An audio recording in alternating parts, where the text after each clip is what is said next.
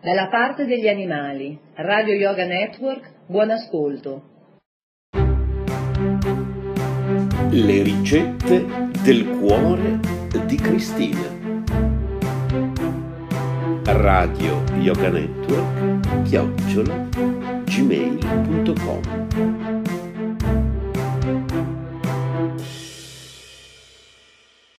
Le ricette del cuore di Cristina.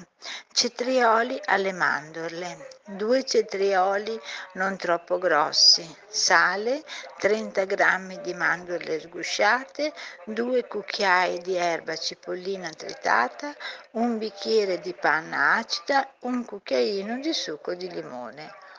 Sbucciate i cetrioli e affettateli sottilissimi quindi sistemate le fette a strati in un colapasta, cospargendo ogni strato di sale.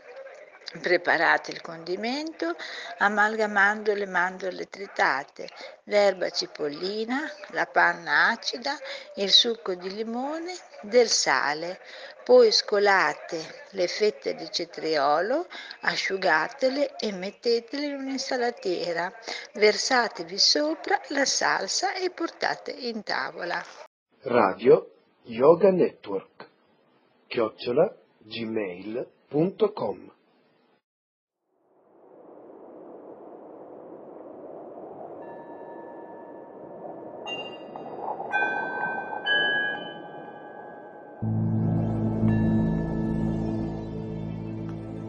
2014. Oggi, secondo il calendario, oggi è Pasqua, per cui non so chi, chi guarderà questo video, in che giorno, magari lo vede a Natale, però oggi, era, oggi è Pasqua, secondo i calcoli. Pasqua sarebbe la risurrezione, no? Cioè, il ritorno alla vita. Io volevo parlare di Benares, perché Benares è un posto dove da migliaia di anni molte persone che sanno che prima o poi lasciano il corpo preferiscono andarlo a lasciare a Benares. E Benares è su fiume, il Gange, considerato un fiume sacro, che è diviso in due. Il fiume scorre per così, la parte sinistra è tutta abitata e la parte destra di là non è abitata, è deserta, cioè non c'è niente. Ci vanno a abitare solo i Baba, i Sadhu, quelli che fanno una vita proprio ascetica di rinuncia. Eh, magari oggi, nel 2014, se uno mi dice mi consiglia di andare a fare un viaggio a Benares, non sono dell'idea di mandare nessuno perché c'è un momento difficile, nel senso che in India ci sono alcune forze negative che stanno prendendo il sopravvento, per cui aprono industrie, soprattutto la conciatura delle pelli, che hanno bisogno di molta acqua e scaricano tutti questi, questi residui delle tinture, della conciatura delle pelli, dei fiumi che vanno a finire nel Gange, per cui quando sono andato a Benares la prima volta nel 1968 e poi anche tutti gli anni successivi, ma l'acqua era buona, pulita, adesso... Però nonostante tutto un viaggio a Benares, se proprio uno ha voglia, conviene farlo. Benares, chiamata anche Varanasi, perché c'è il Gange, però il Varuna e l'Asi.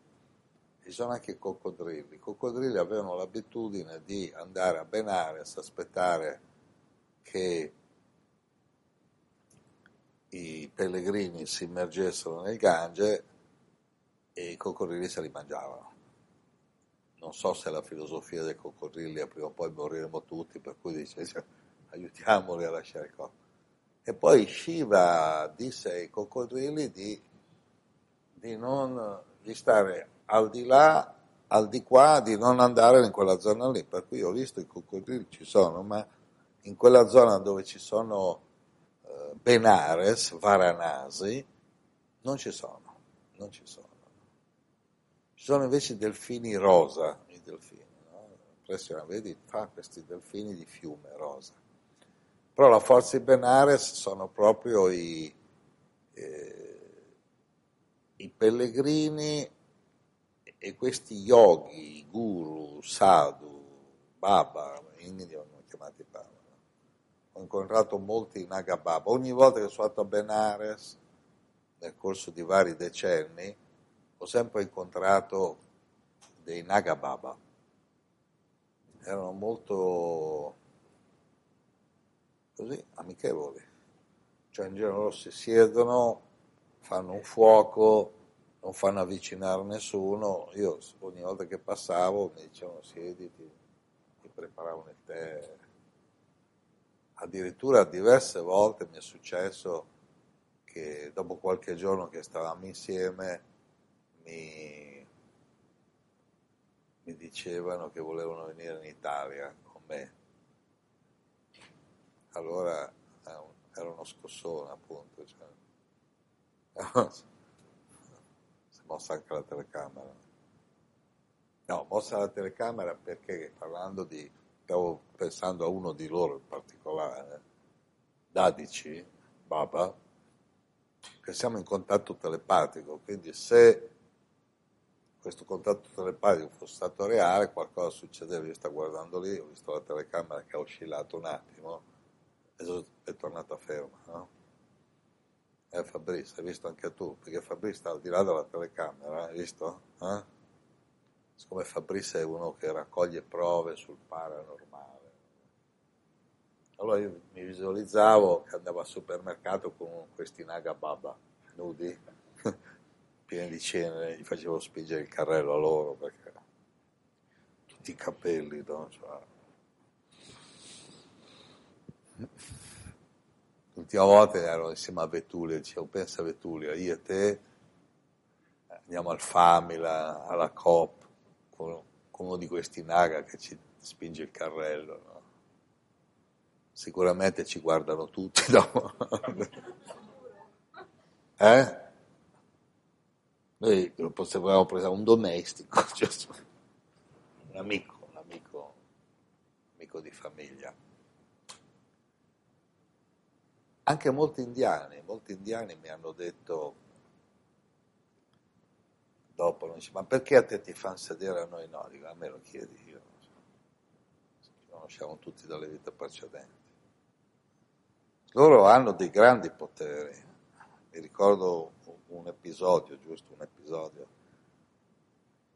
delle ultime volte a Benares, c'era un due Naga Baba che ci mettevano sempre al tè, facevano il tè loro col cardamomo, eh, lo zenzero, cioè dei tè che erano delle mezze bombe, no? pigliavi, cioè, attivi proprio un'energia, no? E poi questi vivono all'aperto, eh? nudi, gangeli. Allora andavamo al pomeriggio, ci sedevamo con, con loro, Andando via, siccome Benares per arrivare al Ganges, tutti piccoli, un po' assomiglia a Genova, no? i piccoli carruggi, Siamo, cioè, c'era molto sole, quindi avevo un paio di occhiali da sole e mi sento chiamare in italiano, mi sono girato, erano una coppia di italiani che mi hanno detto scusate, abbiamo visto anche oggi, anche ieri, passavamo perché ci sono queste gradinate che vanno nel Gange, per cui chi vuole si girò, insomma, c'è un via vai notte e giorno. Timothy Leary nel 1965, quando arrivò a Benares, nel 1965 Timothy Leary è stato un po' l'iniziatore del movimento hippie in America, un psichiatra che era favorevole all'uso terapeutico dell'acido lisergico, LSD, arrivò a Benares nel 1965 e disse Benares, un festival hippie in corso da 5.000 anni, no? cioè, di giorno e notte c'è movimento. Allora dice, scusate, ho sentito che tra di voi parlate italiano, siete italiani, perché noi ci terremo molto a parlare con quel Baba. Baba è il nome affettuoso con cui e dico, beh, sì, ma sai, io non è che sono né il segretario né il manager del Baba, se lì, se ti fa sedere, siedi? Poi curiosi dico, ma voi molti anni che venite in India, eh, sarà vent'anni che facciamo viaggi in India. Bene. Io ho detto, vent'anni che mi...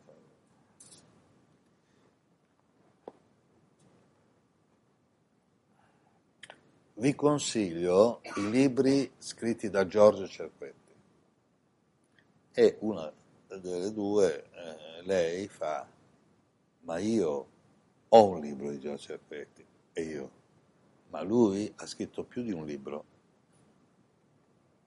Cioè, mi sta facendo pubblicità a Benares. Allora, eh, eh, nella coppia lui fa, ma guarda che noi Giorgio Cerquetti lo conosciamo bene. Lo ascoltiamo tutte le domeniche a Totem, RTL, una trasmissione che lui fa domenica, qualche volta anche dall'India la fa per telefono. Guardando bene mi sono ricordato che quella lì si chiamava Adelina e 15 anni prima gli ho fatto tradurre un libro, avendo collaborato con diverse case editrici, facevo uscire dei libri con diverse case editrici, titoli che sceglievo io in America soprattutto, quando vivevo in America, e mi ricordavo che questa Adelina aveva tradotto un libro. All'inizio, inizio, sai, 15 anni dopo, no? però guardandola allora ho detto fatemi un favore, sai loro è un vicolo di Benares, poi volevano incontrare il bambino. Chiudete un attimo gli occhi, no? Allora ho chiuso gli occhi, io mi sono levato gli occhiali, ho detto ascoltate bene questa voce, in questa incarnazione il mio nome è Giorgio Cerquetti. Immaginate di ascoltare Totem, tra il visibile e l'invisibile. Hanno aperto gli occhi, ma Giorgio sei tu, detto, eh, che non si sappia in giro. Ma... Io ho detto, niente scherzi, no? Riprendi la faccia di per un attimo. Cioè, eh, che non si sappia in giro. E io ho detto una frase che ogni tanto qualcuno dico. Io, lei, tu, lui siamo eterni, tutto quello che ci circonda è temporaneo. Nel corso dell'eternità ci siamo incontrati innumerevoli volte, questa è una di quelle. Hare Krishna, ho rimesso gli occhiali e sono andato via. Dopo 10-15 passi mi sono incuriosito, sono girato e erano ancora là. Non ho mai scoperto se sono usciti da Benares, se sono, non so ancora là. No? No, no. Ma sei tu in questa vita. Quindi guarda come due persone si incontrano, fanno qualcosa insieme, non è che li, frequentassi, ma ha ascoltato la mia voce cioè, alla radio per anni, ma ha guardato per due giorni guardando, eppure si dice in sanscrito, Nama il nome rupa la forma no? a Benares. Nel 1969 camminavo per i vicoli di Benares, vedo una con un tagliere, un paio di scarpe coi tacchi. No, per un momento, cioè a Benares, nel 1969, lebrosi, gente straccia, nessuno vestito occidentale, neanche io ero vestito occidentale vedo in un vicolo una con un tagliere. Tagliere, taglio occidentale, pelle bianca, pettinatura elegante, cioè una, dico questa è una ricca che cammina qui in un vicolo di Benalto. Allora l'ho avvicinata, gli ho detto ma lei mi vede che sono occidentale anche se ero vestito con un telo così, no? Dico ma sei italiana? Così, ho buttato, sì. Sono italiana. Dico, ah. E fa, ma tu chi sei? Dico, ma non lo so. Detto, in questa incarnazione sono nato in Italia, ma sono, ho fatto più vite in India, quindi adesso vivo in India, sono tornato a vivere in India, torno a Milano solo d'estate per dare esami all'università, prendo una laurea per far contenta mia madre così sta tranquilla. No? Che storia interessante. Dico, allora prendiamo un test, anzi ci siamo seduti a prendere un test.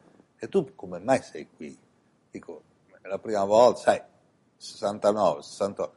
in due anni in India è la prima volta che vedevo una con un tagliere per un vicolo di Benares. Ah, guarda, la mia è una storia un po' tragica. Mio padre è un dirigente della Fiat. La Fiat regala ogni anno ai dirigenti, evidentemente a quelli un po' su, un viaggio, un viaggio, so, l'avrà portati a Parigi, a Londra, a New York, e gli aveva regalato un viaggio in India.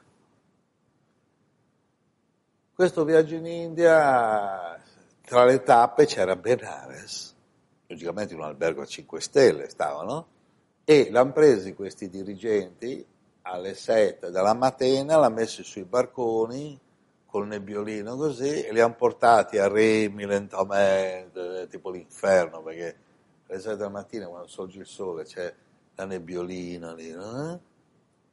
L'hanno portati nei, nei GAT, GAT vuol dire gradini, no? In sanscrito, dove bruciano i cadaveri. Cioè lì notte e giorno ci sono almeno 30 cadaveri, continuamente un odore di bruciato. E questi quando hanno visto il crematorio all'aperto, a questo qua gli è preso un infarto, gli è preso un colpo.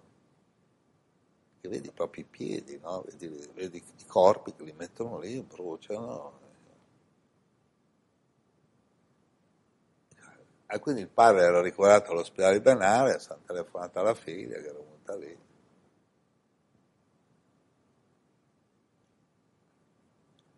Benares, Benares, eh? lascia il segno perché dico, allora gli ho spiegato un po' la reincarnazione, dico, qui, no?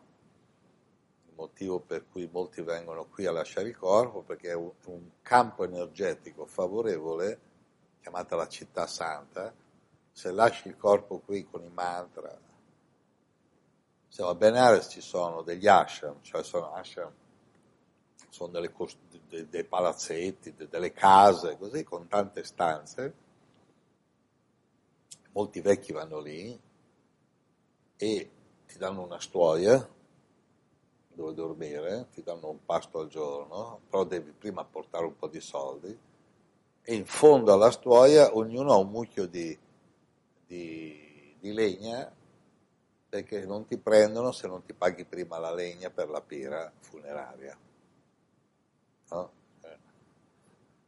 Immaginate come qui in una casa per gli anziani che ognuno vicino al letto avesse la bara, no? cioè nel senso che fa, se non hai soldi per la bara non ti prendiamo, no? e, e, poi questi qui sono lì, dicono i mantra, meditano, dice, ma cosa fanno questi? Si preparano a lasciare il corpo non, non c'è niente di, di, strano. Se leggete il libro di Swami Rama, Swami Rama, eh, io sono stato anche dall'altra parte, dicono di notte, di non andare di notte dalla parte di là, non dicono di non andare neanche di giorno, cioè dalla parte non abitata dove non c'erano costruzioni, perché dice che sono fantasmi, spettri, eh, quelli disincarnati che ancora girano, insomma, Swami Rama era andato a fare una meditazione di là e tutte le notti a mezzanotte arrivava un nano a portargli dei dolci. Un nano. Diceva maestro, no? mezzanotte circa. Siccome lui aveva uno che una volta alla settimana veniva a portargli delle cose così, dice ma chi è sto nano? Allora gli ha fatto la descrizione e ha scoperto che cento anni prima viveva un nano che aveva dei grandi poteri mistici a Benares, ma era morto cento anni prima. E che quel tipo di dolci li facevano cento anni prima con una caratteristica particolare in un posto che era chiuso da tempo. Quindi Swami Rama, allora quando il nano torna, lui glielo dice e quello si smaterializza nel momento in cui glielo dice. No? dice io so chi sei tu. Quindi Benares, eh, Benares eh, succedono tante, tante cose, succedono tanti tanti fenomeni. Ho vissuto anche su una barca, su una barca di quelle ancorate lì sul Gange.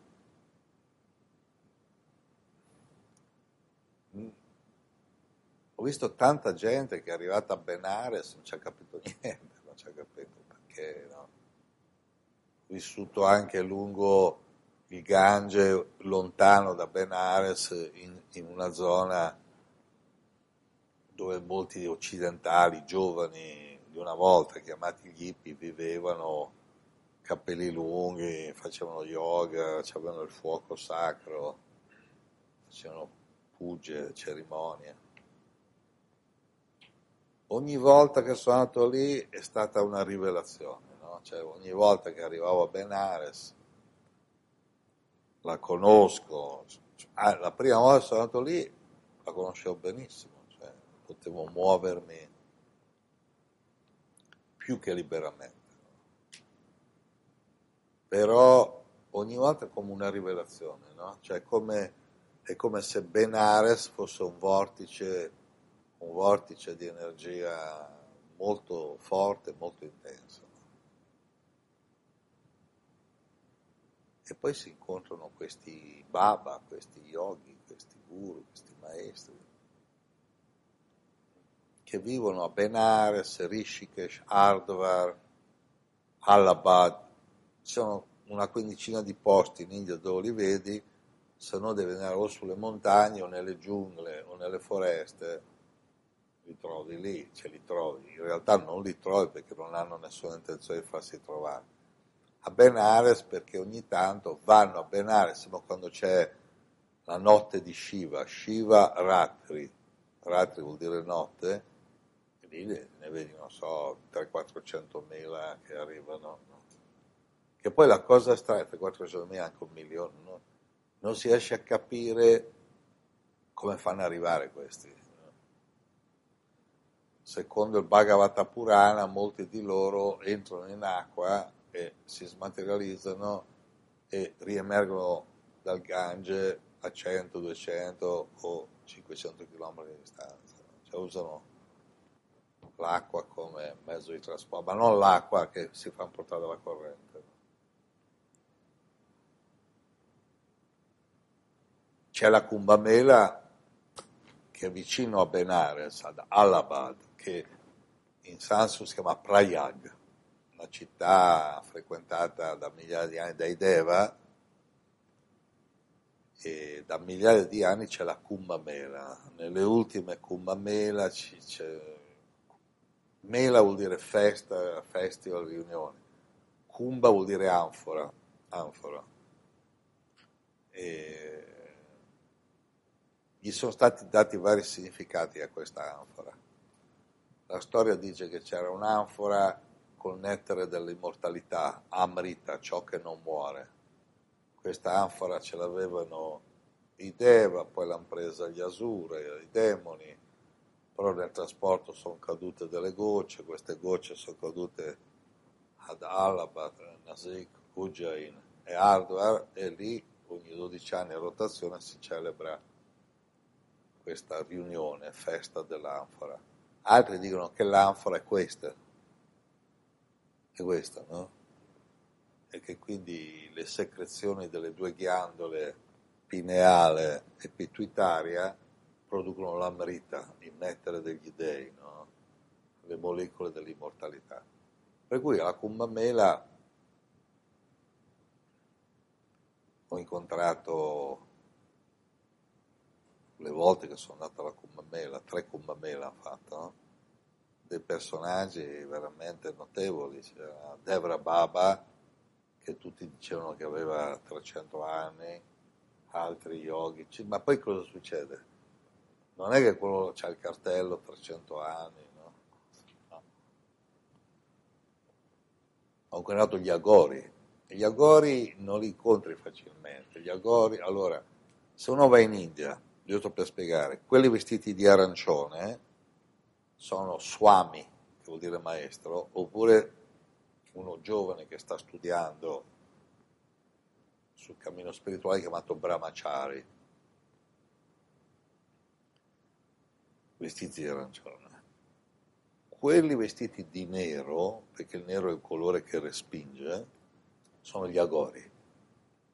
Sugli agori ci sono varie storie in genere gli agori, quando vengono in zone abitate, stanno, vivono e stanno vicino ai crematori. Ai crematori. Quindi un ambientino, no? e, i crematori poi prendono magari un teschio, lo, lo limano tutto e si fanno una tazza, no? quindi mangiano, mangiano, su delle tazze di teschio no? e hanno dei grandi poteri, hanno dei grandi poteri, cioè, però non vogliono essere disturbati, quindi se uno legge il libro di Swami Rama, Swami Rama incontra una Gori che aveva fatto credere a tutti i villaggi vicino che lui ammazzava le persone, era cannibale, insomma, così nessuno andava da lui e Swami Rama va da questo Agori con, con, un pandit. I pandit sono quelli che per tradizione familiare cominciano a studiare il sanscrito da bambino, memorizzano Bhagavad Gita, i Veda, tutti i mantra, quindi sono diciamo maestri dei mantra. E a un certo punto l'Agori, perché Swami Rama, come noi, curioso, voleva sapere, dice al pandit di andare al fiume che sarebbe arrivato un cadavere dice pigliano un pezzo e portalo qua. Poi lo mette a cucinare e non viene fuori carne, ma viene fuori altre cose. Poi prende della sabbia, la mescola, glielo dà e la sabbia diventa un dolce. E gli spiega, io ci ho messo 13 anni in meditazione per capire come trasformare la struttura atomica, perché praticamente cosa succede? Se io se io ho la mano, la mia mano, no? e questa mano è fatta di atomi e io tocco il telefonino, il telefonino è fatto di atomi. Che cosa, quanti secoli ci sono voluti per capire che la mano è una struttura atomica che è agglomerata in un modo particolare è di tipo biologico, quello che noi chiamiamo vita, bios. Questo invece è uno strumento inorganico, cioè quindi la mano è organica, questo è inorganico, però sono atomi.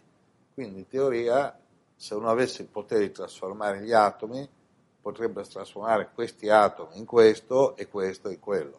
È solo capire quali forze muovono gli atomi e li legano tra di loro. E questa è un po' la spiegazione così, semplice.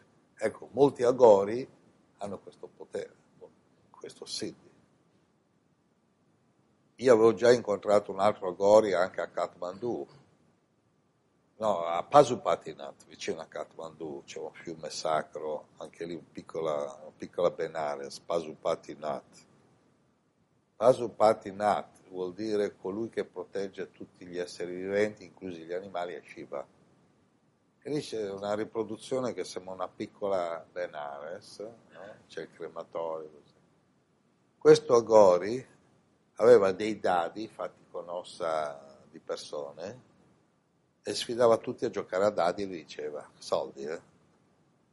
Poi c'era una storia, alzava la storia, metteva i soldi tutti si sedevano lì, mi sa se disse, vuoi giocare? Ho detto, no, no, guarda, poi abbiamo detto che quello lì era caduto un aereo anni prima, si era incendiato, quello lì è entrato nel fuoco, ha tirato fuori tutti i passeggeri dall'aereo, lui non se ne è bruciato.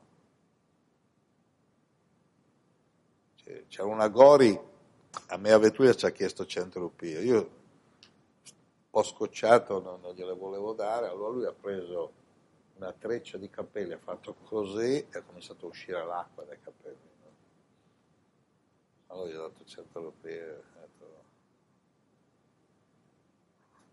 stavo per dire, sei guadagnate, no, mi sono fatto anche una foto con questo. No, però lui diceva, picture, ha visto Minecraft ha detto, picture 100 rupee. Io ho detto, caspita, questo ha già fatto la tariffa, la foto 100 rupee, che è una stupidità, 100 rupee, non so niente. Però No? Cioè, e gli agori, e gli agori a Benares ci sono, eh? gli agori ci sono.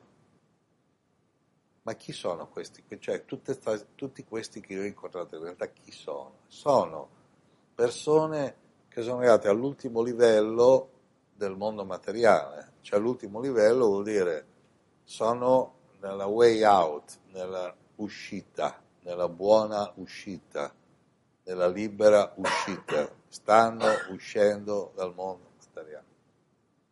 E come vivono? Hanno semplificato tutto.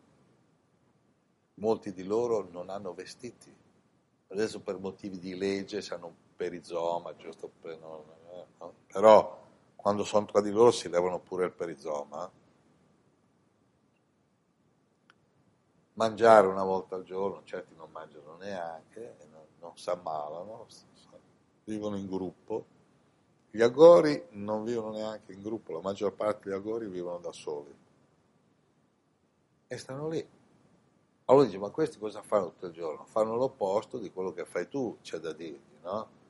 Cioè stanno liberando i chakra dai loro condizionamenti energetici. Stanno liberando i chakra dai loro condizionamenti energetici. No? I, stanno liberando i loro chakra dai loro condizionamenti culturali, energetici, in modo che, finito, il Gange va da Gomukh Gangotri fino a Calcutta.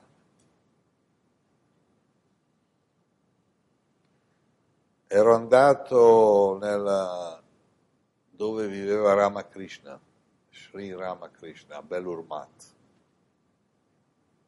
Mi sono buttato nel Gange, oh, mi sono andato nel Gange, ho visto tutto verde, perché è colore verde il Gange, ho dovuto fare come, mi sono dovuto impegnare per tornare a galla, perché immerso nell'acqua così, vedevo tutte le vite precedenti, avevo tutta una visione. Poi torni a galla, vedi la barca, l'India, vedi chi c'è, c'è, chi non c'è, non c'è. Ma proprio in quell'occasione eh, ho avuto de- de- delle realizzazioni, no? perché vedevo proprio come il Gange, l'acqua del Gange, che è alcalina al 100%,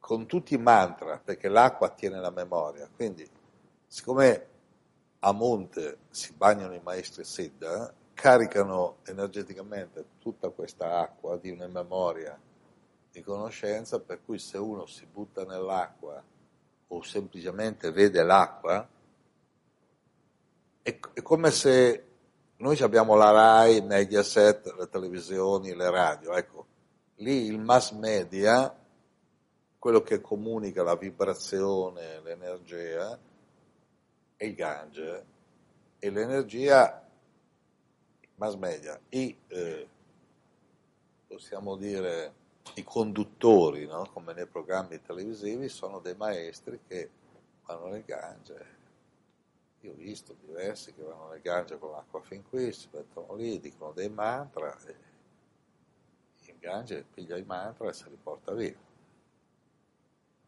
Per cui dopo cioè, è una specie di canale di trasmissione. Secondo i Veda, secondo i libri dei Veda, il Gange ha origini nei pianeti superiori.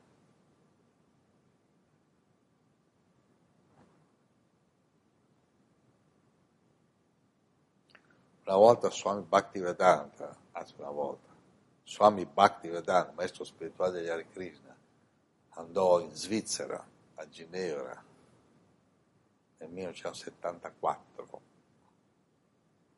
ed era con due o tre suoi diciamo, discepoli Hare Krishna sull'aereo vede il Monte Bianco e dice voi non lo vedete ma il Monte Bianco ha un prolungamento energetico che era nei pianeti superiori per cui molti dei pianeti superiori quando cadono sulla Terra rinascono in Svizzera. Per questo che hanno soldi, ricchezza. Poi non si ricordano di che cosa è successo, in caduta fanno una vita ricca e poi... No. L'altro giorno mi ha scritto uno, uno di questi che era con Prabhupada, detto che viene a trovarmi a, a giugno 2014 perché fa quelli che erano con Prabhupada a Ginevra si incontrano 40 anni dopo per celebrare l'evento di Prabhupada che Swami Bhaktivedanta ha chiamato Prabhupada che andò lì. No? E il monte che fa da collegamento per i pianeti superiori è il Monte Bianco. Allora io ho fatto poi una ricerca sulla catena, se tu fai punto sul Monte Bianco e fai un cerchio ci pigli una zona di grande ricchezza materiale. Fai, no? Cioè, una zona che possiamo comprendere un po' di Piemonte, la, la Val d'Aosta, la Lombardia, Canton Ticino, Zurigo, cioè fai tutto un giro perché ha questo collegamento così. Un altro posto che ha un collegamento energetico con i pianeti superiori è l'Himalaya. L'Himalaya. Cui molti magari lasciano il corpo sull'Himalaya e si ritrovano sulle Alpi. No? Cioè no, quello come era dagli Appennini alle Ande, invece questi dall'Himalaya alle Alpi si ritrovano qua e dicono cioè, ci sono dei punti, pensato con Vetulia che è di Biela, dei punti di hardware abbiamo visto, hardware, Rishikesh, che sono uguali al Vercellese, Biella, la Dora, Fiume Se tu fai una foto, tac, tac, sono uguali, proprio stessa vegetazione, stesso colore dell'acqua, stessa ansia del fiume, cioè uguale. Ed è un piccolo pianeta, no? Cioè, se noi andiamo a vedere, è un piccolo pianeta. Però molta gente, quando poi dovesse nascere in Occidente, comincia a avere dei ricordi, poi arriva in India, la Mer, quella che stava con Aurobindo, sosteneva la teoria che in questo secolo che, che è quello precedente, cioè da adesso, dice, per un secolo, molti indiani che avevano fatto un avanzamento spirituale rinascono in Occidente e molti occidentali, materialisti, rinascono in India. Perché? Uno si chiede perché. Perché se tu fai un avanzamento spirituale hai come un credito karmico, quindi prendi un corpo in buona salute, non hai grossi problemi di salute, non hai problemi economici, quindi dovresti usare quell'incarnazione per andare a un livello superiore, giusto? Tu riesci a vivere senza acqua calda? No, no, no, no. E quindi si rinasci ad Alessandria, a Genova, no? Cioè, dove c'è l'acqua calda, l'acqua fredda perché là non c'è l'acqua. Cioè, io adesso ho visto gente che va in India, va negli alberghi, chiede l'acqua calda. Io quando sono andato in India era già un miracolo trovare l'acqua. Dicevi calda, fredda, cioè, calda, fredda, no? acqua, no? secchio, fuori, c'è la doccia è fuori, il bagno è fuori, l'universo è fuori, tutto fuori. Siamo dentro e fuori da tutto. No? Quindi è chiaro che se uno ha bisogno per meditare dell'acqua calda, dell'acqua fredda, giustamente, mangiare cibo buono, eh, rinasce magari in Occidente. Quindi la Mer aveva previsto questo. No? Infatti, dall'Himalaya, dalle rive del Gange, Babaji dice a Yogananda di andare in Occidente. Swami Rama anche, Swami Bhaktivedanta a New York, Swami Sachidananda in America. Però un viaggio a Benares, a Rishikesh, Hardware è da fare, da fare con l'attitudine giusta. Però che cosa posso dire? Vai lì, stai attento perché un frullatore energetico. Lì ti viene fuori sia il meglio, viene fuori sia il veleno che in me viene fuori tutto lì. Eh. C'è gente che è andata là dire che ha sbarrellato è poco, no? ma non se ne accorgono, gli altri se ne accorgono. Cioè, il predestinato allo sbarellamento è l'ultimo ad accorgersi. Sta agitato, sta nervoso, sta, no, comincia a mangiare tanto, comincia a, oddio, no? si, si butta sugli acquisti, si, Infatti si è visto, no? Ho visto siamo Rishikesh. per i primi vent'anni sotto a Rishi che non c'era niente. Adesso è pieno di negozietti e la gente fa mangiare, dormire, shopping e, e, e si difende dalle forze oscure che sono dentro. Non sono mica pochi. Per cui eh, facciamo un po' di shopping. Diciamo. I primi vent'anni sotto a Rishi non c'era niente, c'era, che shopping c'era. Sì. sì, beh, shopping era un tè, dava un tè. C'era, c'era Swami Prakash Bharti, che lascia dove stavo io, faceva il tè e poi dicevo, volete lo zucchero? Cioè faceva capire, perché poi lui non parlava neanche però faceva capire, volete lo zucchero, andatevelo a comprare. No? Allora andavi di notte lì con i lumini a comprare lo zucchero, quello che ti vendeva lo zucchero pigliava un pacco di zucchero grosso così, più delle volte aprivi era pieno di formiche, doveva cacciare le formiche, perché anche le formiche dice vuoi fare il tè lo zucchero, no? Cioè, cioè formiche... Cioè, prendeva un pezzo di giornale, fa una specie di, di cono, e mette lo zucchero, piega e te c'è lo zucchero. Oggi uno avrebbe no, lo zucchero. Quindi chi va oggi là va già con dei condizionamenti, però se uno sta calmo, tranquillo, capisce, ok, mi serve l'acqua calda, l'acqua fredda, il letto, la coperta. C'era una che voleva andare sull'Himalaya eh, era in un albergo lì, il terzo giorno che non gli cambia l'asciugamano, fa ma qui non cambia l'asciugamano, ma non vuole andare sulle do, do, Ha detto a Giorgio, tu non mi credi, io vado a vivere sull'Himalaya in una caverna, là che l'asciugamano chi te lo cambia? No, uno si mette a leggere autobiografie di New York, dopo mezz'ora è già sull'Himalaya, così che... A che ora è la cena? Cioè, cena sarà servita all'ora giusta, no? Quindi si può andare, però bisogna andare lì e fare gli esploratori, osservatori, non prendere decisioni in India, perché sono accelerate, e limitarsi a guardare, a guardare. Io ho visto terapisti, psicologi, dottori sbarellare in India, gente che nel, in Italia, in Occidente, in America, erano molto sicuri. Lì.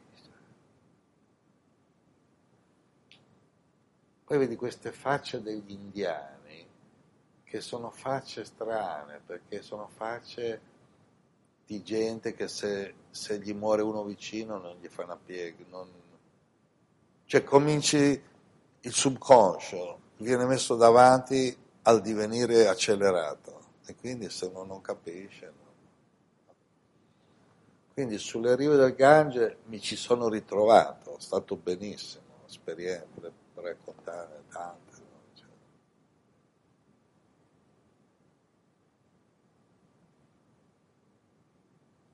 Ci, per capire bene, ci sono dei templi a Benares, ce n'è uno d'oro, l'altro dove vengono così adorate, fatte delle cerimonie, ci sono delle statue che rappresentano dei deva o delle divinità particolari. Trailanga Swami, che dicono che ha vissuto 300 anni, Trailanga l'ho trovato sia nel libro di Lokanath che nel libro di Yogananda, autobiografia di uno yogi. Questo Trailanga è stato 300 anni a Benal, lo vedevano galleggiare sull'acqua oppure stare ore sott'acqua personale grosso, no? gigantesco, era andato in un tempio perché bisogna capire allora che sono certi che vivono fuori dai templi, girano, no? altri che vivono negli ashram, in genere ashram è dove c'è un maestro che spiega con l'augurio che qualcuno capisca qualcosa, no? E allora si crea come una comunità intorno a un maestro che spiega. Poi sono i templi che sono costruzioni anche di un valore artistico elevato, in genere sono proprietà di una famiglia che in genere sono brahmini o erano i Maharaj, cioè i regnanti, che davano ai brahmini, che sarebbero i sacerdoti, l'incarico di gestire il tempio, fare le cerimonie così. Però ultimamente sono in mano a famiglie di brahmini che fanno cerimonie, seguono delle regole, sono, dovrebbero essere vegetariani, dovrebbero essere, la maggior parte lo sono, molti non lo sono più, però insomma la teoria è che dovrebbero essere vegetariani. Trailanga mi pare che ha avuto qualcosa da ridire con uno di questi brahmini. Perché? Perché i veri maestri, i veri yogi non fanno differenza tra la statua, la non statua, quello è tempio e fuori non è tempio. Allora, eh, se ben ricordo la storia, un giorno lui andò, allora, queste, queste statue, che all'origine erano tutte d'oro, d'oro, con una lega particolare, con dei gioielli, messi in un modo tale che se tu ti mettevi a meditare lì davanti, questa lega di oro, argento, platino, rame emetteva vibrazioni e le pietre grosse emettevano delle vibrazioni per cui poi cosa è successo? Sono arrivati i tartari, i mogul musulmani, i francesi, gli olandesi, eh, gli inglesi, i portoghesi, hanno rubato tutto e quindi hanno sostituito le statue dorate con, con le statue d'ottone, gioielli finti. Dove ci sono i gioielli veri non fanno entrare gli occidentali, tipo Puri sono gioielli veri. Cioè, Jagannath ha dei diamanti grossi così. A me il re di Puri, che è Giappati Marani, siamo molto amici, mi ha detto io e te battiamo fuori un documento, andiamo a Londra, facciamo causa alla regina d'Inghilterra perché la famiglia Windsor ha rubato il Koi Nur, che in, in arabo il Nur vuol dire luce, il diamante che era terzo occhio di Shiva, che era stato regalato a Jagannath, gli inglesi l'hanno rubato ed ed è nel patrimonio della famiglia reale io ma tu vuoi vivere a lungo, sì, allora io e te è meglio che non andiamo a Londra a fare causa alla regina, se non spariamo in qualche vuoto cosmico inglese, no? per dire che le pietre avevano questi valori. Allora cosa fanno? Fanno uh, un insieme di latte, yogurt, miele, delle erbe particolari, fanno un meschione poi gliele rovesciano addosso, poi la gente poi raccolgono, cioè fanno abishek, lavaggio, no? E poi loro danno a quelli che vanno al tempio da, da mangiare, da bere, no?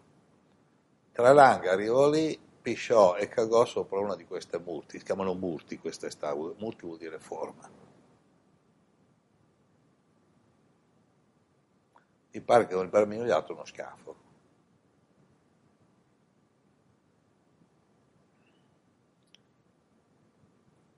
Ma questo prima che, eh, cioè, cento anni fa, eh, anche di più. Di notte, senza che lo sapesse, il Maharaj di Benares gli appare questo, questo Deva, questa divinità, gli fa perché il tuo bambino ha preso a schiaffi il mio devoto Trailanga? Poi questo sveglia di notte con gli occhi sbarrati, era notte, la mattina dopo è andato lì al tempio, ha chiesto del bramino capo, gli, morto, gli hanno detto che era morto di infarto durante la notte. Cioè era un impostore, cioè era uno che invece fa, fa l'operaio, per dire, cioè invece di fare il venditore di tè faceva il bramino, ma non aveva le qualità braminiche perché non sapeva riconoscere chi era chi. E quindi Trailanga, che era una Mahatma, una grande anima, no? quindi a Benares può succedere di tutto e di più. Eh? Benares. E Trailanga pare che ha vissuto lì 300 anni. Eh? E parla anche Paramahansa Yogananda. C'è un altro episodio di Abenares Benares, che è citato in autobiografia di uno yogi. A un certo punto pare che Babaji, dopo 1700 anni di soggiorno con un corpo fisico nel mondo materiale, abbia espresso il desiderio di uscire da, dal ciclo delle reincarnazioni, cioè lasciare il corpo, non diciamo morire. No? Allora Benares invece è raccontato questo episodio, lui arriva, allora è interessante come arriva, si vede un teletrasporto, no? dall'Himalaya arriva una sfera di luce alla velocità della luce, si ferma la sfera di luce rotante, diventa un corpo, Babaji. nella nebbia della notte lì col Gange, un certo si apre come una botola da sottoterra, esce fuori una donna di una bellezza infinita, una yogini, che poi chiamavano la sorella, sorella nel senso che era tipo Babaji, ma non era forse la sorella biologica, ma sorella come noi diciamo la suora, chiamiamo le suore sorelle, cioè che convince Babaji a non lasciare il corpo. E i due che erano lì sterefati assistono a questo incontro notturno a Benares. A Benares. C'è uno degli alberghi dove andavano gli inglesi che sono ristrutturato un 5 stelle, Clark Hotel, perché io poi cosa succede? Che in India ho vissuto sia nei 5 stelle che sotto stelle, cioè dalle stelle alle stalle, no? Cioè, no, perché Un'anima realizzata, dicono i Veda, riesce a dormire sia sotto un albero che in un albergo, no, in un albergo no, loro in un castello, perché allora l'albergo 5 stelle si chiamava Castello, oggi si chiama Five Star Hotel. Era il Clark Hotel e il responsabile si è seduto ha detto io lavoro qui però la mia anima, no? Eh, sono sul Gange io, no? Cioè, ogni tanto vado sul Gange, piglio un barcaiolo che mi porta su e giù, sul Gange.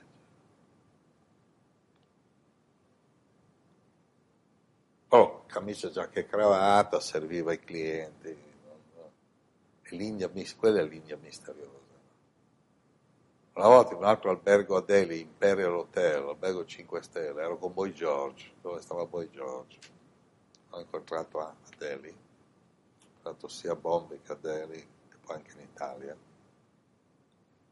Lui ha sempre detto che grazie agli Hare Krishna e al mantra Hare Krishna è uscito dall'eroina, si stava morendo eroina, e hanno detto ripetendo il mantra Hare Krishna, gli hanno regalato uno mala, detto tu tutti i giorni, sgrana, qua ripeti Hare Krishna, Hare Krishna, Krishna Krishna, Hare Hare, Hare Rama, Hare Rama, Rama Rama, Hare Hare.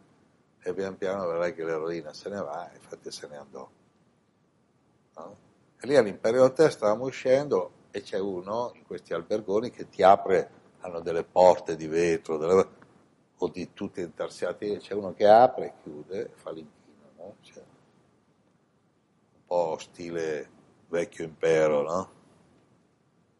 Quello lì, sono entrato due volte, alla terza mi guarda e mi fa, ma tu sei uno yogi, un maestro, cioè.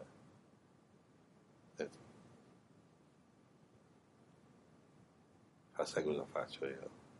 Io lavoro qui da, no, non mi ricordo se 25-30 anni, ha detto una roba così. Tra quattro anni vado in pensione, lascio la pensione a mia moglie e io vado sull'Himalaya a fare il Baba. Detto, tutti quelli che hai visto entrare e uscire da qui, forse nessuno uscirà dal ciclo delle reincarnazioni, già lui apriva la porta. Detto, tu a forza apri e chiudi le porte, ti è venuta voglia di uscire dal... Eh? È venuta voglia di uscire dal ciclo. Quindi in India mi capitò di incontrare di tutti, incontri. Una volta ho preso un rickshaw a pedali e vedevo uno poveraccio che era sfinito. Cioè io, io, poi cosa facevo? No? Che anche qualche occidentale che mi vedeva ma cosa fai? Vai con il rickshaw a pedali, quello lì pedala, perché non lo vedi che è sfinito? Allora cosa facevano? Quei pochi occidentali, ti parlo di 30-40 anni fa, andavano, vedevano due vecchi col riccio a pedali, invece di prendere i vecchi o uno mezzo sciancato, pigliavano quello più giovane, no? Quindi poverino quello lì, ma capisci che se quello lì oggi non pedala, non mangia? Io, io gli davo il doppio di quello che chiedevano e dico pedala piano. Adesso a Calcutta hanno proibito quelli rickshaw quelli che, di corsa, proibito per legge perché morivano tutti sfiniti, perché poi negli ultimi anni bevevano acqua per un senso di dolore e scoppiavano, morivano. E io una volta ho preso uno di quelli lì perché di compassione, allora gli ho detto adesso tu sali, ho fatto solo 100 metri, ho fatto, cioè, però le, le, le, ruote erano fatte in modo che correva, sì però ho preso queste che, ho cominciato a correre dopo un po', dopo 100 metri, non dico che ho visto Krishna, eh, però ci mancava un po'. Mi sono fermato gli altri rickshaw che mi facevano, cioè forse non avevano mai visto un, un pazzo occidentale che si metteva a correre, che faceva salire quello, quell'altro, sceso, ho detto vai piano, vai dove vuoi tu, tieni un po' di soldi. Allora ero a penare, ho preso un rickshaw di uno proprio, ho detto questo qui può cioè, questo mi sa che muore, no? Allora, mentre sei rickshaw vai piano, perché quello pedala, tu sei seduto su, sono tre ruote, no? Passiamo vicino a dei negozietti che vendono roba da mangiare. A un certo punto gli faccio, ferma. Sono stato là, ho preso un barattolo di vetro di marmellata, ho pagato, gli ho detto jam for you. Questo l'ha presa. C'ha sempre uno straccio per il sudore, questo è un caldo pazzesco. O 15 anni dopo prendo un rickshaw, ero con uno che parliamo, cioè Benassi è un casino, cioè nel senso il traffico, pazze buche, banda, tutti che, che sono i clacson, così. Io piavo riscia a pedali per, per, per, fargli guadagnare qualcosa, perché poi non li prende più nessuno, stanno diminuendo. Questo pedalando, pedalando, si gira, fa jam, jam. Io penso, perché in inglese jam vuol dire anche traffico, traffic jam, vuol dire sia marmellata che che nel traffic jam, o jam vuol dire traffico a marmellata, cioè jam, che, eh, vabbè, dopo un po' si gira, si gira, fa jam, jam. Io dico cialò, vuol dire vai, vai, vai, cialò. E io fine ho detto fermati un attimo, fermati. Sotto ho cominciato, questo mi fa, you, me, Jam era quello che gli avevo dato. Questo si ricordava 15 anni dopo. Sa quanta gente ha portato questo? Si ricordava Jam. E da allora questo merita un altro barattolo le marmellate. Dice, ma tu cosa hai fatto in India? Ho regalato dei barattoli di. Cioè, parlami delle tue realizzazioni ho regalato due barattoli di marmellata a distanza di 15 anni a un rickshaw man.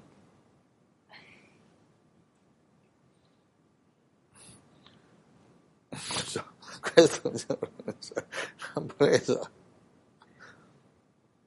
si è preso eh, a Benares, poi, poi Benares che io più ci penso Benares proprio in, Infatti molta gente quando va lì non sta mica tanto. Si dice che magari va in altri posti lì e ci sta di più. Benares è difficile che uno sta più di una settimana, eh, perché c'è un'intensità di vibrazione. Poi cosa succede? Che se uno va a 15 km da Benares, nell'interno, c'è Sarnat, S-A-R-N-A-T-H, Sarnat. C'è il Parco dei Cervi dove Buddha ha avuto un'illuminazione, ha fatto un discorso, ci sono 15 templi buddisti. Cioè, c'è un'atmosfera complice, Benares è un casino, ma tutto calmo, tranquillo, no? 15 templi buddisti.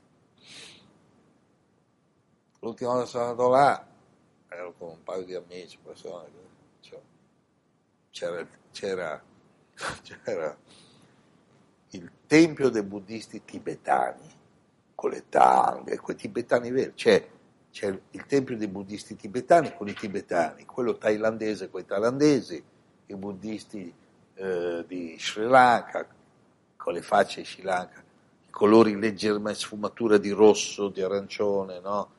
I tibetani bordeaux, quegli altri giallo-giallo, quelli giallo bruciato arancione, cioè, c'erano quelli dei giapponesi, no? C'erano tutti, ogni gruppo eh, buddista di una nazione diversa aveva sul centro, tu giri con dipinti diversi. Allora io, sai, affezionato con lo scritti andiamo a tibetani. Dietro al tempio dei tibetani c'è scritto restaurant. E, beh, ecco, se fossi con voi, ragazzi, vi offro qualcosa al ristorante. Tre panche e un tavolaccio. Arriva una, cioè arriva una fa, c'è qualcosa da mangiare? Non c'è niente. Dietro, vabbè, ma prima o poi ci sarà qualcosa. Gli ho detto, ma noi vogliamo mangiare, non abbiamo niente perché non ho soldi per andare a comprare. Se lì non andava mai nessuno. Cioè. Gli ho detto, beh, però uh, un tè? Ah, un tè sì. Però mi sono dimenticato che il tè che fanno i tibetani col sale. E però due che erano con me, ho detto, caspita che buono, a me non mi piace, no? Cioè, fatto così, vado. era verso l'una, cioè, avevo fame, sto sarà... mi fa good, alla fine non so come, e forse ha mandato qualcuno raccomandato eh, no, a, a piana focaccia, è arrivato con un pezzo di focaccia, vabbè, un zuppato. Per... Oh. ristorante c'era niente da mangiare. Cioè. Però non, nessuno era triste, ridevano tutti. Alla fine ho fatto quant'è, sai pagare il conto. Tipo, mi pare che ha detto fai tu, e battite là. Cioè, c'era un posto dove andavamo io e Vertulia, eh, vicino a, sulla via per Auroville, che deve essere passato qualche francese perché l'hanno chiamato Orly Caffè. Questo Orly Caffè, tu chiedevi, c'aveva il menù, quindi tu è meglio che andavi calmo, perché tu c'era il menù, ordinavi, indiana mandava uno a fare la spesa.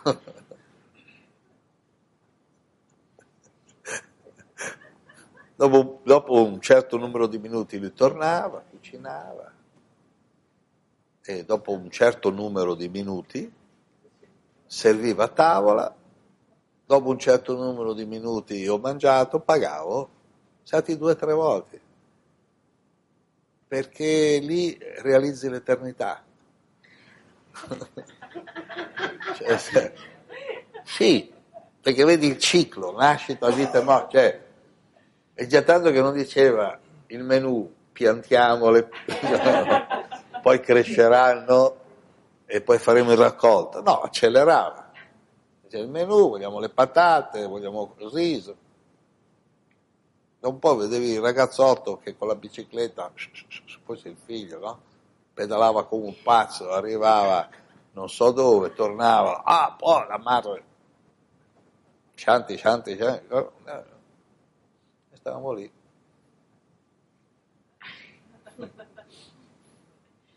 Stati 5-6 volte adesso che ci penso, perché la seconda volta vedendo noi occidentali un po' strani, no? Che ha detto, you like music? Io, sai, ho detto yes! E qualche occidentale deve avergli regalato una cassetta che ha messo in continuazione, c'era una cassetta sola che metteva in continuazione.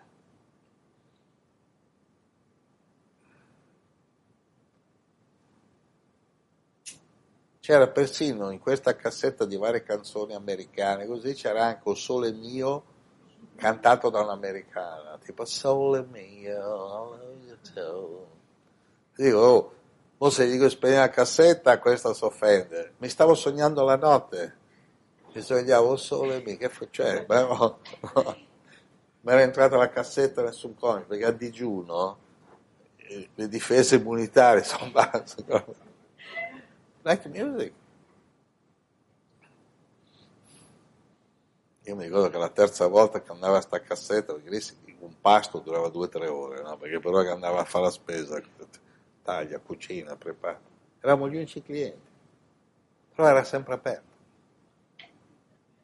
Un giorno ho portato due o tre persone per creare un po' l'effetto folla, no? Cioè, creiamo, cioè, pago io.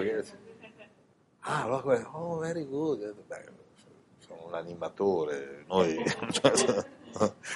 vi riempiamo il locale, no? Eppure tranquilli. Cioè, dice, ma questi cosa stanno aspettando? Forse di uscire dal ciclo della reincarnazione. Ecco. Quindi qui ho detto qualcosa sulle rive del Gange, se, se proprio uno vuole andare a fare un giro, va. Chiaro che non è più come eh, anni 60-70 che arrivavi a Rishikesh, la luce elettrica ce l'avevano in 10. A un certo punto calava la notte lì, boom!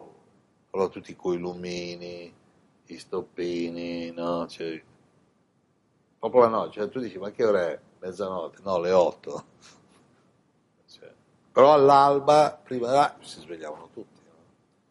Oggi Rishikesh è cambiata tanto, però ancora si possono cogliere delle, delle cose. Perché poi il karma è individuale, non è... Cioè, io dico questo, ecco, per chiudere il discorso, non è che se uno va in India deve essere così stupido a pensare che appena arriva l'India sono tutti spirituali. Non sono tutti spirituali, sono tutti esseri spirituali come tutti gli altri abitanti del pianeta Terra, però quella cultura, quella conoscenza, quella filosofia che ha reso l'India famosa nei secoli, nei millenni, non è praticata da tutti. Questo è importante metterselo in testa. No? E, e non ci sono frecce, indicazioni la freccia è il tuo karma, l'indicazione è il tuo, è il tuo intuito. Quindi se qualcuno va in India scrivetemi gio.cerquetti.it Benares Hare Krishna Benares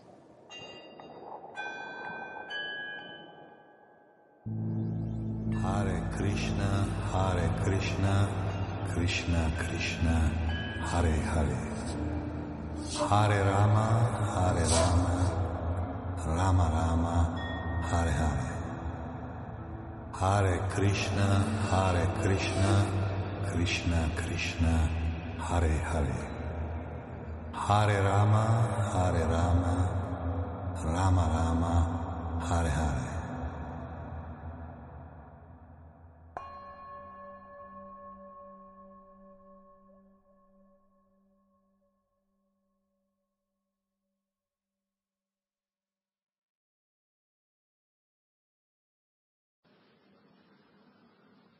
Radio Yoga Network chiocciola gmail.com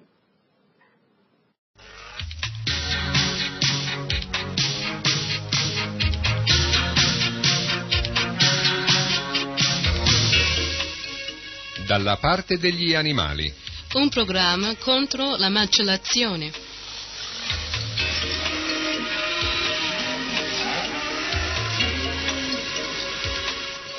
Contro la vivisazione.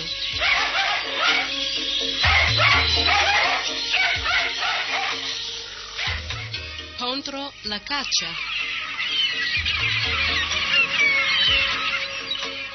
Contro qualsiasi violenza sugli animali.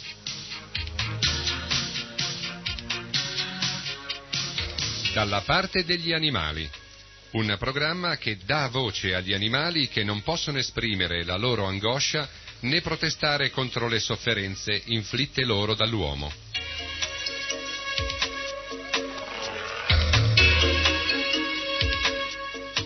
dalla parte degli animali. A cura di Sarasvati Dasi.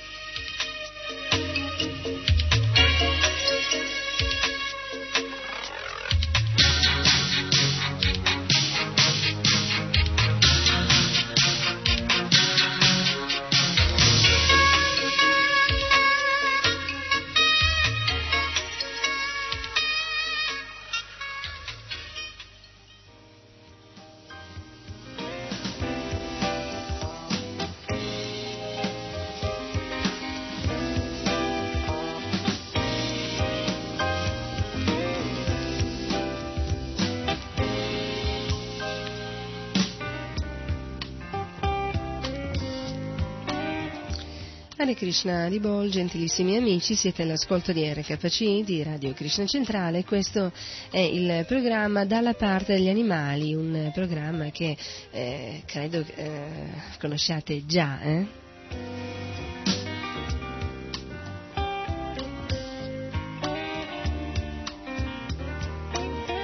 Non so quanti di voi sono nuovi radioascoltatori, comunque ai carissimi nostri vecchi, eh, diciamo radioascoltatori, un calorissimo Hare Krishna da Sarasvati Dasi e naturalmente a chi è eh, un nuovo eh, radioascoltatore un calorissimo Hare Krishna lo stesso, eh? perché è giusto incoraggiare tutti. Allora, se tu sei un radioascoltatore, ti sei appena sintonizzato su RKC Radio Krishna Centrale, benvenuto all'ascolto di questo programma.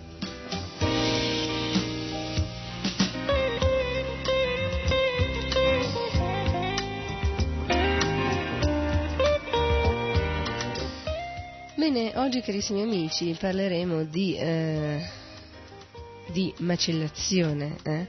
Allora, vi ricordate nelle puntate precedenti eh, abbiamo parlato mh, mm, degli animali, degli allevamenti intensivi, abbiamo visto la nascita, crescita e la morte di questi animali in questi luoghi eh, veramente angusti, veramente eh, terrorizzanti. Eh? E, e, cioè questi capannoni, questi eh, questi grandi stanzoni adibiti ad allevamento e abbiamo visto la sofferenza, l'atroce sofferenza inflitta a questi animali che non hanno mai visto un pezzettino di cielo, eh? sono nati, cresciuti e morti, deceduti in fabbrica.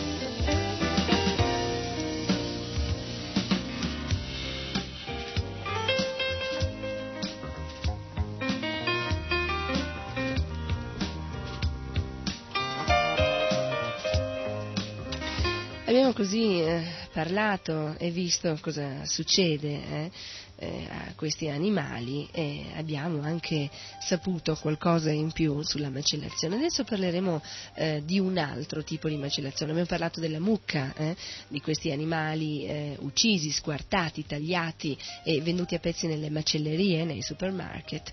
Mi sembra giusto a questo punto parlare di un altro tipo di macellazione la macellazione del toro eh, o corrida. Naturalmente quando si parla di corrida si parla di Spagna, anche se la corrida eh, non interessa solo questo luogo, eh, ma eh, purtroppo eh, interessa anche altri luoghi, anche in Italia, si pensa addirittura a Venezia, di eh, mm, instaurare la corrida nel periodo eh, così, di carnevale, in un determinato periodo particolare. E non solo parleremo di corrida, ma parleremo anche di tante altre feste sadiche nelle quali si torturano e si uccidono tanti animali, eh, tipo anche eh, vitellini, eh, le mucche, mucche da latte ehm, e tanti altri animali come i conigli, come le oche, le lepri la Spagna è diventata in questi ultimi anni teatro di eh, grandi oscenità nei confronti degli animali.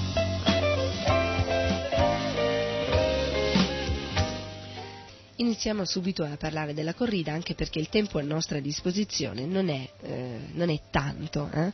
Allora, 30 minuti trascorrono molto velocemente, quindi parliamo immediatamente della corrida e delle altre feste barbare.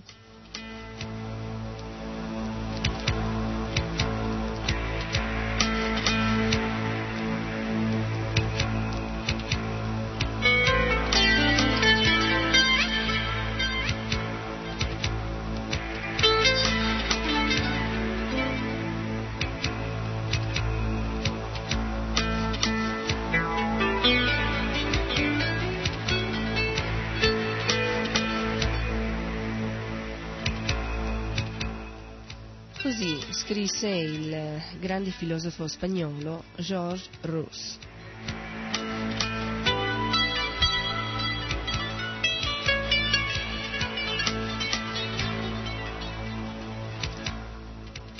La corrida si presenta come uno spettacolo coreografico, la musica, l'entrata dei protagonisti, i vestitini ricamati dei toreri mirano a rendere gradevoli la tortura e la morte, a far sì che si passi sopra l'aspetto più sordido, più tragico, più orribile e più doloroso dello spettacolo, il quale non è altro se non la visione di un'agonia.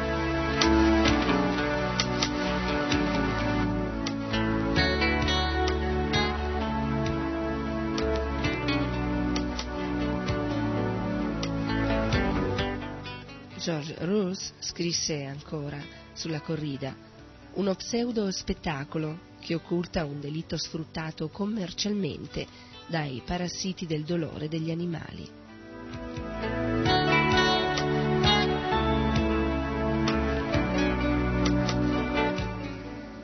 Egli continua, è nostro dovere mettere in evidenza la terribile, atroce agonia dei tori nell'arena l'atteggiamento grottesco e vandalico dei suoi carnefici e il grado di ignoranza e di insensibilità di un pubblico che, al di sotto dei più elementari principi della civiltà, si entusiasma alla vista di un martirio.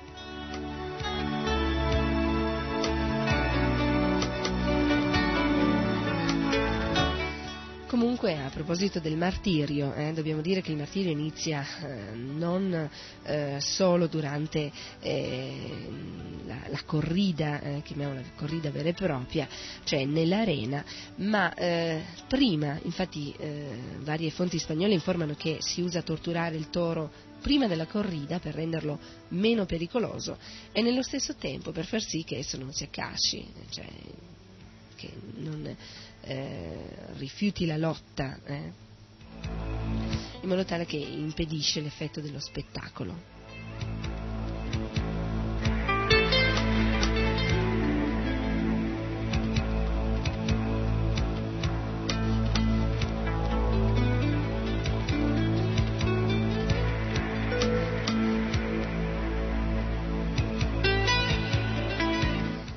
Vediamo un po' cosa avviene eh, prima eh, della corrida.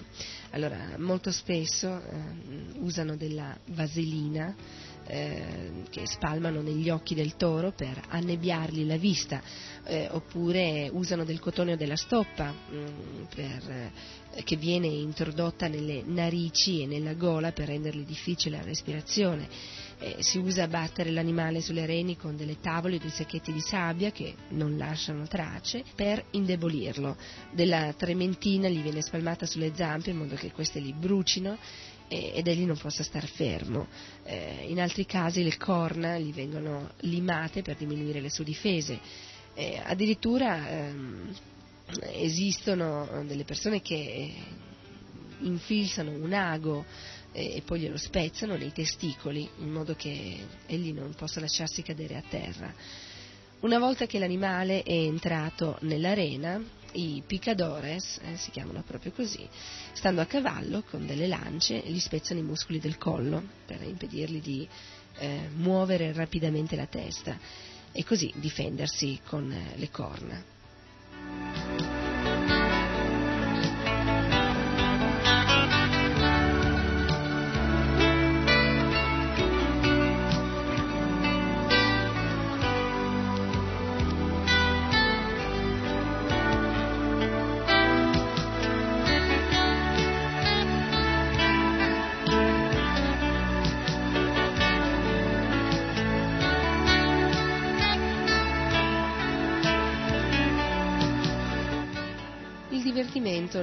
Termina qui, anche se non possiamo definirlo in effetti divertimento, ma è un divertimento sadico. Eh? Infatti eh, vengono conficcati nel dorso del toro per aizzarlo e dissanguarlo anche degli orribili arpioni chiamati, eh, fra virgolette, gentilmente eh, banderillas, piccole bandiere.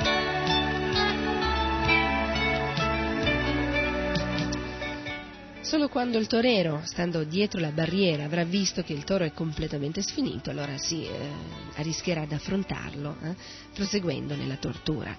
L'animale poi, io non so se molti di voi hanno visto la corrida, io mi auguro che non siano molti ad averla vista perché veramente ci vuole coraggio, un coraggio che non ha niente a che fare con eh, il vero coraggio, eh, un coraggio nel senso inverso. E, eh, questo animale alla fine viene ucciso con una spada lunga un metro, cioè in teoria eh, dovrebbe eh, il torero trafiggergli il cuore, però in realtà eh, questa eh, questa spada lunga, eh, gli viene conficcata nei polmoni in modo che il toro possa morire soffocato dal suo proprio sangue.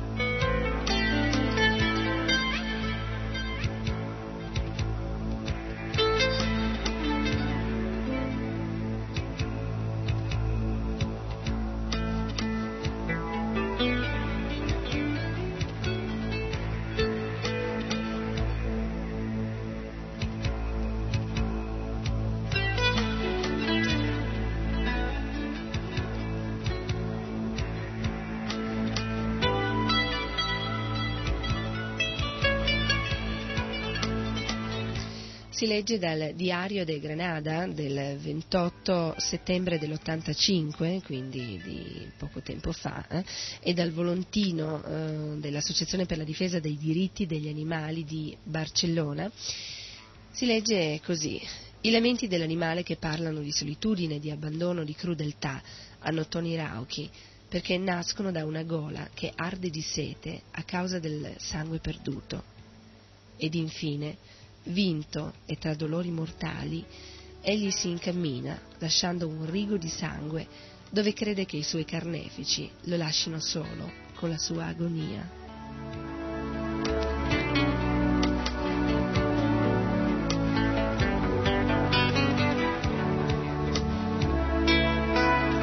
Alle volte in Spagna, per rendere ancora più eh, entusiasmante lo spettacolo. Eh?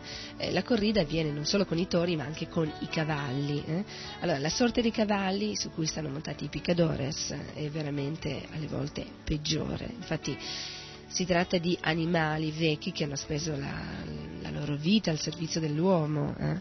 e il più delle volte questi animali vengono incornati dal toro. In questi casi eh, gli intestini che fuoriescono vengono rimessi dentro, la ferita viene ricucita alla meglio e si fa in modo che questo animale possa essere utilizzato, eh, possa essere sfruttato, possa, essere, possa servire per un'altra corrida.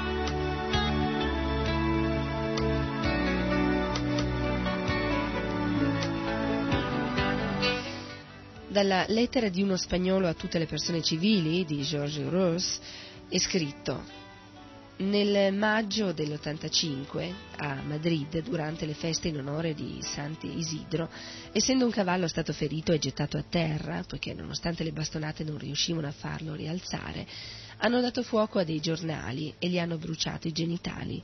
La cosa è stata trasmessa alla radio e alla televisione i nostri corrispondenti spagnoli affermano che non è la prima volta che questo accade.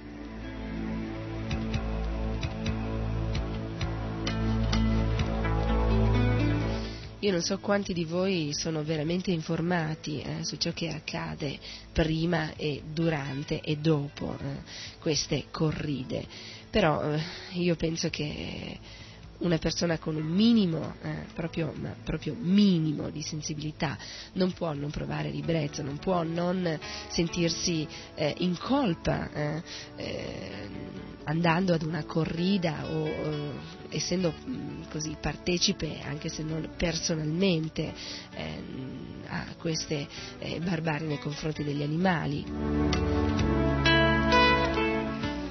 Purtroppo non c'è speranza che questi animali abbiano una morte rapida, infatti eh, nella maggior parte dei casi questi animali muoiono eh, nell'arena trascinandosi le budella sulla sabbia eh, e affinché non infastidiscano gli spettatori con i loro nitriti vengono tagliate anche le corde vocali. Questo risulta da alcuni scritti del di eh, Alfred Wares, che è segretario onorario dell'ICAB, Associazione Internazionale contro la Corrida.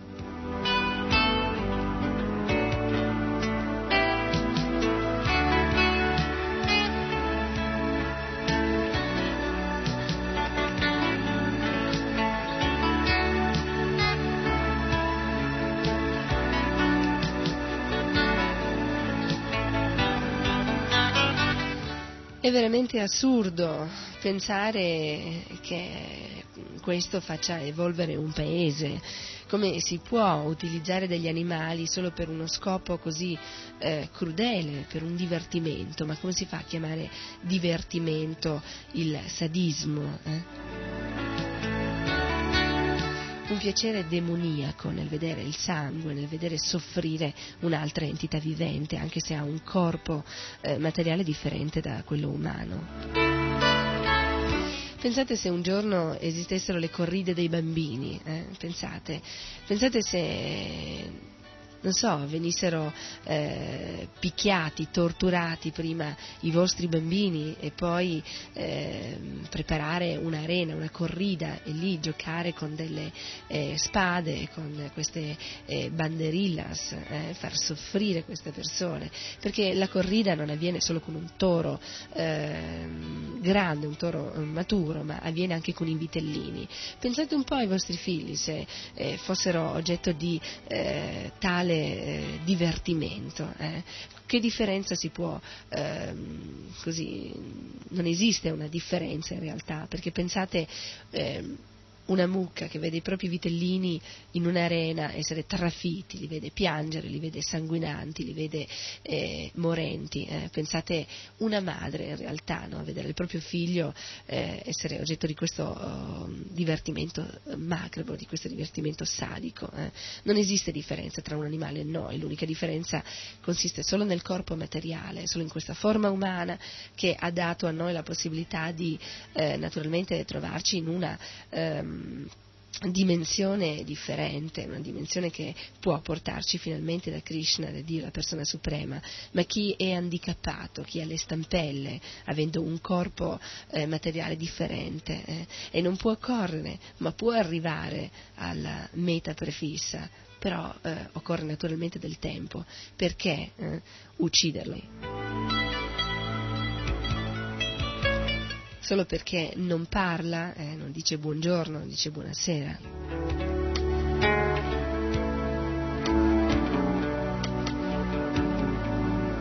Comunque siamo, fra virgolette, sulla buona strada, nel senso che Kali Yuga è avanzato, questa età di discordia e di ipocrisia. Quindi, carissimi amici, se veramente vogliamo migliorare questa società eh, dobbiamo fare veramente qualcosa per eh, salvare questi, questi, animali, salvare queste entità viventi. Iniziamo con la corrida. Molti dicono, beh, io non vado a vedere la corrida, eh, quindi eh, non sono partecipe dell'uccisione del toro, ma in realtà eh, chiunque eh, si nasconde dietro a dei paraventi solo per pigrizia, in effetti collabora, collabora con l'uccisione di questi animali animali.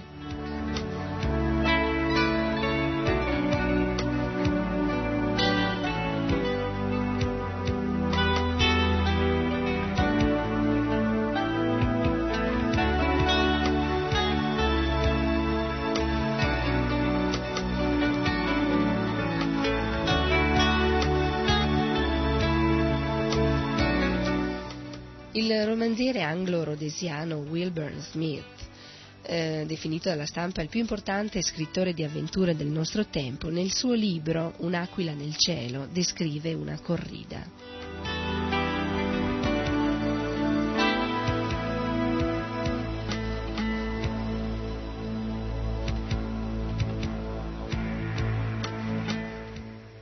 Gli spettatori affluivano a Sciami, riempendo una fila dopo l'altra di facce bianche, avide eccitate dalla musica. Il toro irruppe nell'arena a passo di carica, con la testa alta e gli zoccoli che slittavano sulla sabbia. Era bello, nero, lustro. La muscolatura del collo e delle gambe si gonfiava ogni volta che, con uno scatto, girava la testa da una parte e dall'altra. Ad un tratto, annunciato dalle trombe, apparve un povero cavallo vecchio, dal collo scarno e dalla pelle rugosa, con un occhio coperto in modo che non potesse vedere il toro.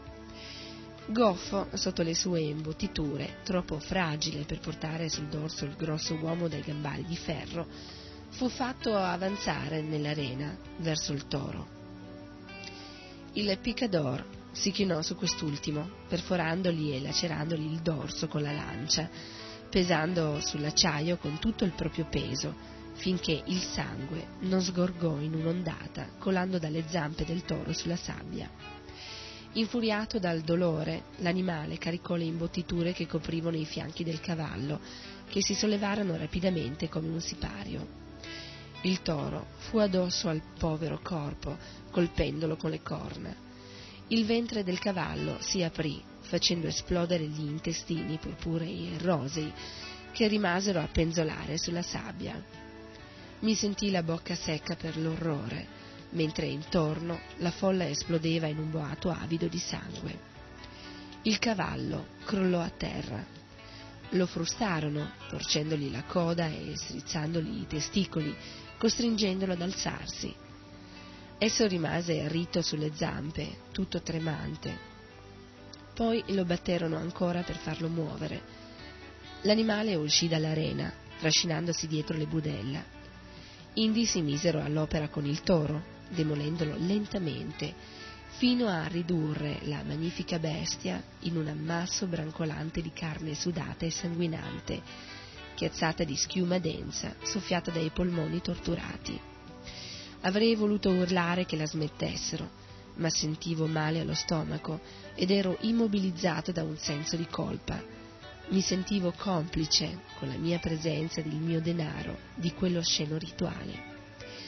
Rimasi in silenzio finché il toro si venne a trovare al centro dell'arena, a testa china, con le narici che quasi toccavano la sabbia mentre sangue e schiuma gli colavano dal naso e dalla bocca aperta. Il rantolo rauco del suo respiro arrivava fino a me, anche tra le urla della folla impazzita. Le sue gambe ebbero un cedimento ed egli emise una scarica di sterco liquido. Mi sembrò l'umiliazione definitiva e mi trovai a mormorare No, no, basta, per favore. Poi l'uomo, dal vestito luccicante e dalle scarpine da ballo, arrivò per porre fine al tutto, e la punta della spada colpì l'osso. La lama si narcò e volò via nel sole, mentre il toro ansimava ed emetteva dense gocce di sangue.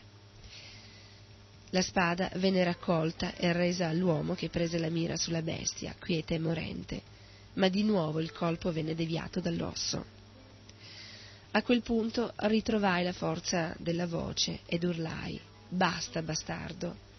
Dodici volte l'uomo provò con la spada ed ogni volta gli volò via dalla mano, finché finalmente il toro crollò per conto suo distrutto dalla lenta perdita di sangue e con il cuore spezzato dalla pena e dalla lotta. Cercò di rialzarsi, ma non ne aveva più la forza e venne trafitto da un assistente con un pugnaletto alla sommità del collo. Fu trascinato via, agonizzante, da una pariglia di muli, con le zampe che ondeggiavano nell'aria, lasciando dietro una lunga striscia di sangue.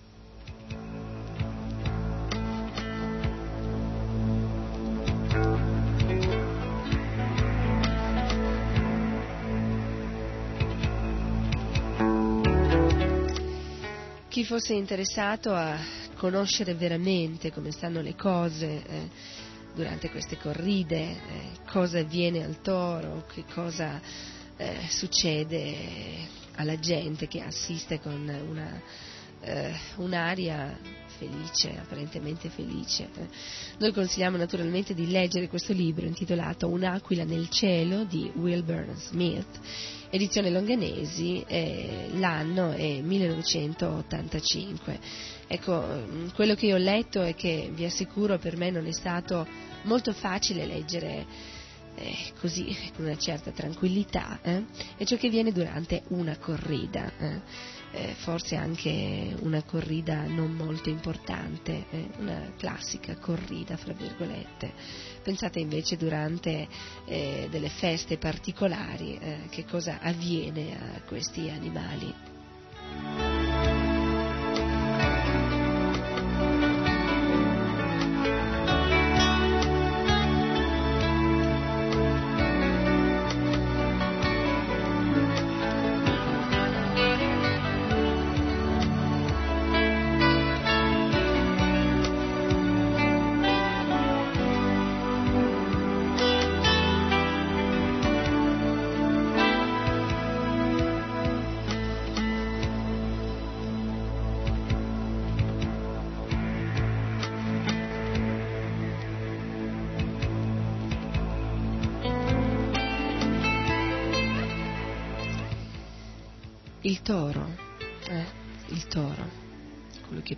Aiutare l'uomo a arare i campi. Paragonabile anche al, al padre. E come viene ridotto questo animale? Eh? Viene umiliato, ucciso, prima torturato, seviziato, eh? umiliato davanti a una folla inumana e alla fine ucciso e anche mangiato. Questa è la dimostrazione di come Kali Yuga, quest'età di discordia e di ipocrisia, sia avanzata in una maniera eh, veramente mh, mm, sorprendente.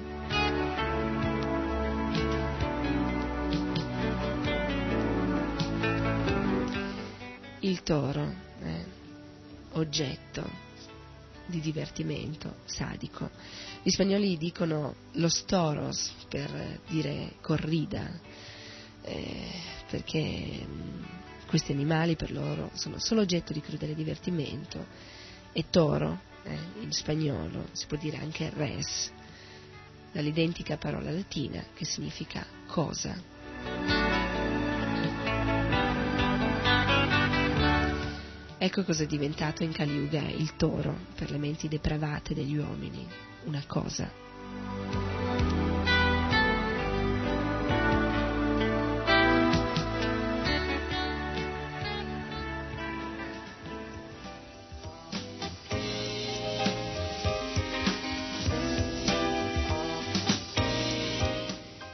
Siamo purtroppo giunti al termine, eh, alla conclusione di questa trasmissione dalla parte degli animali che naturalmente eh, non esaurisce qui l'argomento ma verrà trattato in altre trasmissioni. Io, Sarasvati Dasi, vi do appuntamento eh, alla prossima puntata di Dalla parte degli animali. Naturalmente ringrazio tutti voi che siete all'ascolto e eh, vi comunico che siamo sempre disposti ad accettare i vostri aiuti. Se voi desiderate collaborare per aiutare questi animali, allora scrivete, muovetevi anche voi, eh, noi siamo dalla vostra parte, aiutateci, eh, aiutateci a far sì che questo, eh, questa sofferenza crudele inflitta agli animali possa eh, diminuire. Grazie dell'ascolto, a risentirci a presto. Aribol.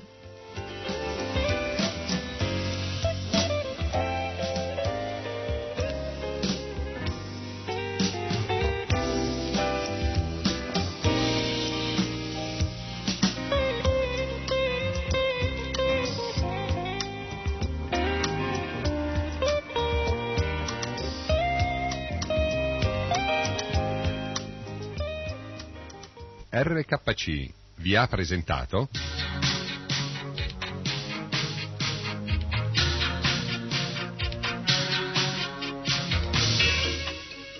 Dalla parte degli animali. Un programma contro la macellazione.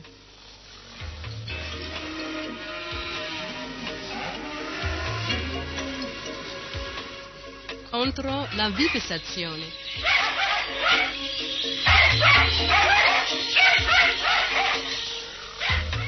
Contro la caccia. Contro qualsiasi violenza sugli animali.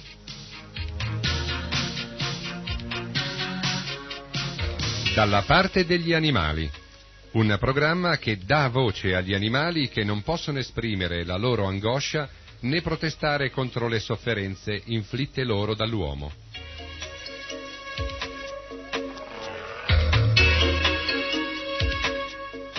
Dalla parte degli animali. A cura di Sarasvati Dasi.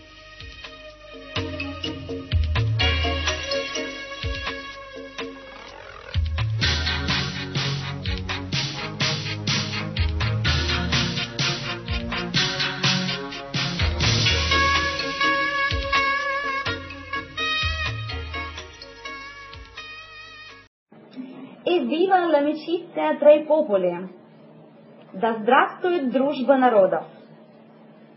Радио Йога Нетворк. Бонаското. Приятного всем прослушивания.